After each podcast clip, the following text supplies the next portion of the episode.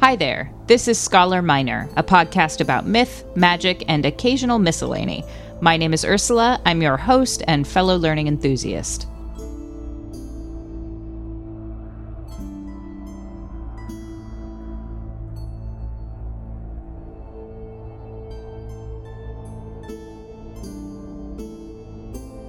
Thy hue, dear pledge, is pure and bright, as in that well remembered night when first thy mystic braid was wove, and first my Agnes whispered love.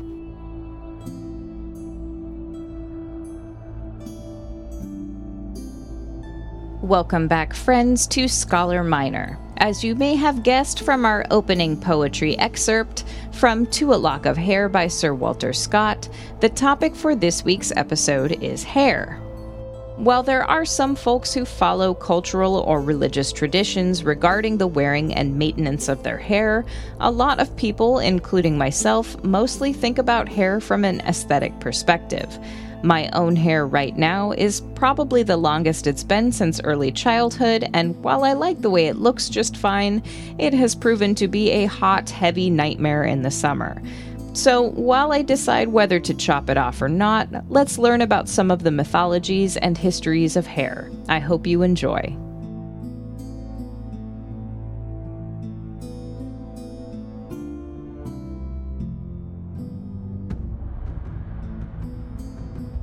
all over the world, hair has played a hugely important role in mythological and religious symbolism. Arthur Ralph M. Trueb, in his 2017 paper From Hair in India to Hair India, tells us that the Vedic gods of Hindu tradition, Shiva, Vishnu, and Brahma, were often depicted with uncut hair. He observes that in the Manusmriti, or the Laws of Manu, one of the most important works in Hindu tradition, compiled around 100 CE, pulling or harming another's hair, even in a fight, was considered dishonorable and punishable by grievous means. In Hindu mythology, the way that deities and heroes' hair is depicted is very intentional, with hairstyles functioning as symbolic representations of specific traits. For example, Shiva is often depicted with dreadlocks, which are representative of power of mind and control. How hair is worn and maintained is still extremely important to folks in many religious traditions around the world.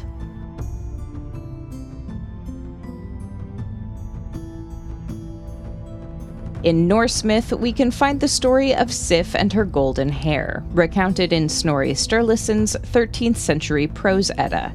Sif, who was married to the god Thor, was shaved bald by the mischievous god Loki during her sleep. Sif was heartbroken and Thor was livid, demanding that Loki find her replacement hair. Loki traveled to the world of the dwarves, Svartalfheim or Nidavellir, to locate the sons of Ivaldi, who were master dwarven smiths.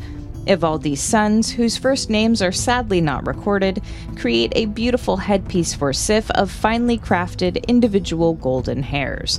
They also craft a miraculous foldable flying ship for Freyr called Skidbladnir and the unfailing spear Gungnir for Odin. Loki found these creations mightily impressive, declaring the sons of Ivaldi the finest of all smiths. Two other dwarven smiths overheard this, however, the brothers Eitri and Brock. They proposed a wager with Loki that they could make three gifts for the Aesir gods that would surpass the Ivaldi sons in quality. Loki accepted this wager. Despite Loki taking the form of a biting fly and pestering the brothers while they worked, Brock and Eitri fashioned Gullinborsti, a golden boar for Freyr, a multiplying golden armband for Odin called Draupnir, and Thor's legendary hammer Mjolnir. When the Aesir gods were presented with all the items for judgment, Brock and his brother won their wager against Loki, though Loki managed to escape with his head following the gods' verdict.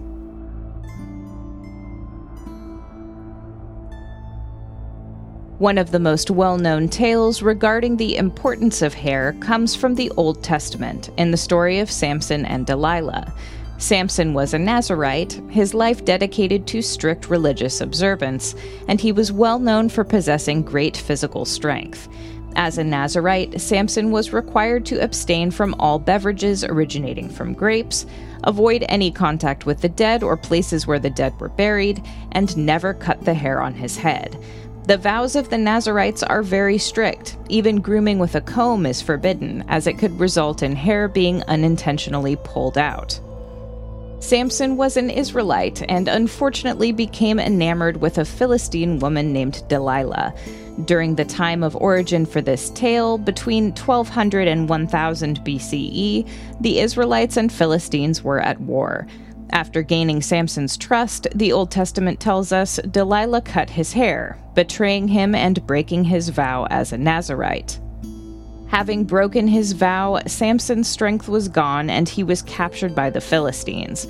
Shortly before his death, the story assures us that God returned Samson's physical prowess to him long enough to destroy the temple of the Philistine god Dagon.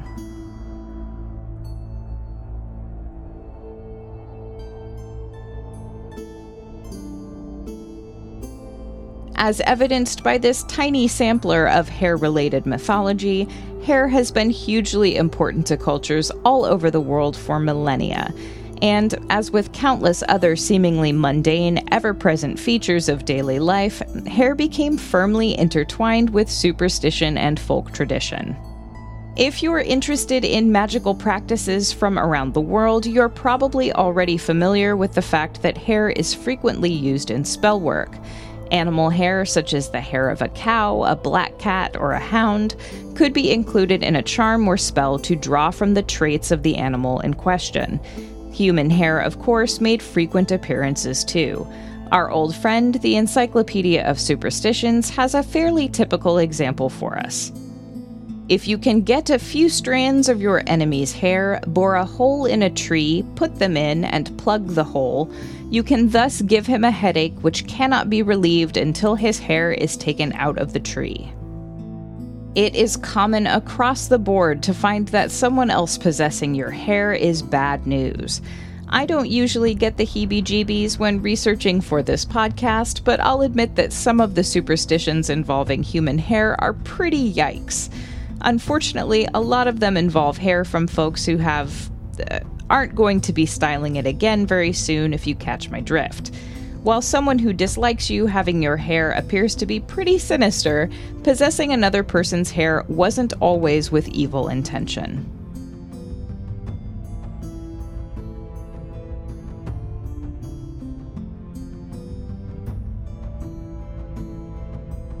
We've talked about the 19th century's preoccupation with the macabre before, and hair played an important role in Victorian grieving traditions.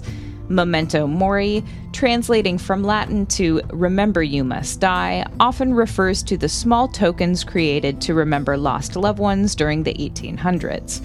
These were symbolic items, meant to serve as sentimental reminders and bring comfort to the bereaved. While there are many, many forms that memento mori objects could take, and we'll talk more about them another time, hair was a fairly common material used to make these mementos.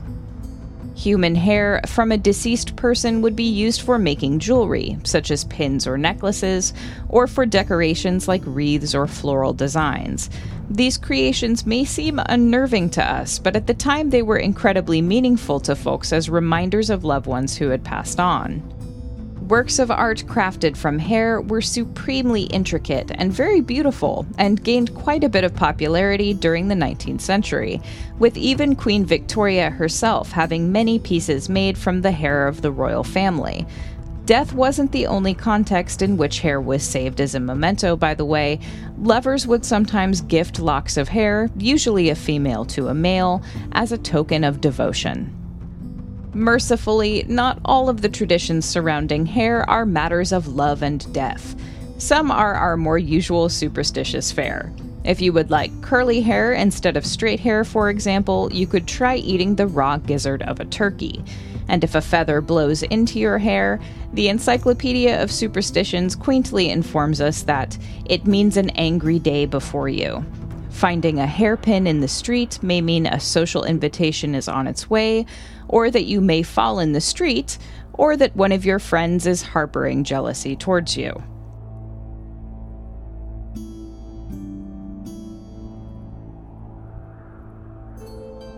When it comes to purely aesthetic trends for hair, the evolving world of fashion is certainly nothing new.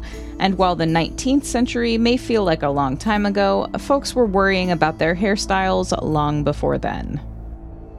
In ancient Greece, long hair was considered a sign of importance and class, often worn in a top knot. Beards were likewise considered very dignified and fashionable.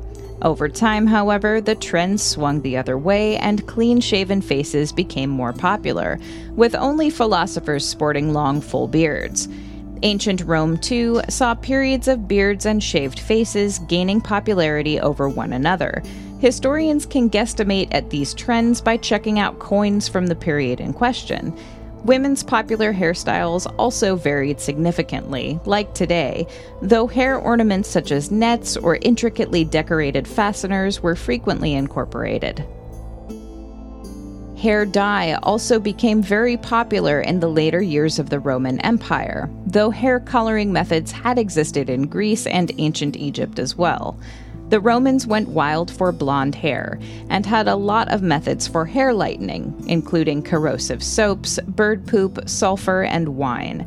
Some wealthy Romans, including the Emperor Commodus, son of Marcus Aurelius, who ruled from 180 to 192 CE, would powder their hair with gold dust, though pollen was available for those with a more limited hair powder budget wigs and hairpieces began to increase in popularity too, in part because many hair dyeing and lightening methods could be toxic and sometimes even fatal. From the Renaissance to the late 19th century, keeping hair styled and free of pests were folks' biggest priorities. Washing your hair, and the rest of you for that matter, happened a lot less often than today. By the 1800s, aesthetics called for thick, healthy, youthful hair, and hair care began to change. Frequent brushing ensured that natural oils were distributed evenly throughout the hair, resulting in actually very healthy and relatively clean tresses. The turn of the century saw huge improvements in hygiene, largely in response to outbreaks of disease and advancements in medicine.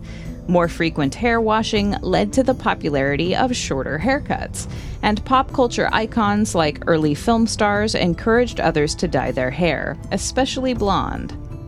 Unfortunately, poor regulation meant that many hair and beard dyes, elixirs, and tonics were incredibly toxic and unregulated during the 19th century.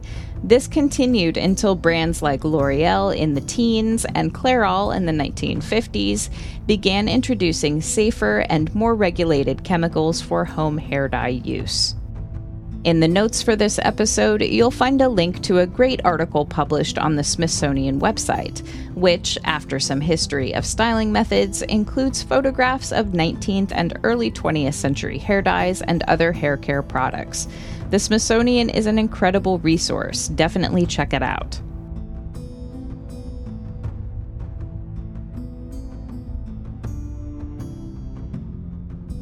That'll do it for us this evening, friends, and thank you from the bottom of my heart, as always, for listening. You can find my bibliography in the show notes, as well as a link to my website, www.ursaminorcreations.com, and my email. Things will be a little hairy, pun intended, this coming month for me, so thank you in advance for all of your patience. I have lots of fun new ideas waiting for the fall, and I can't wait for them to take shape. I will keep you posted. Be safe, have a beautiful week, and I look forward to learning with you again next Friday.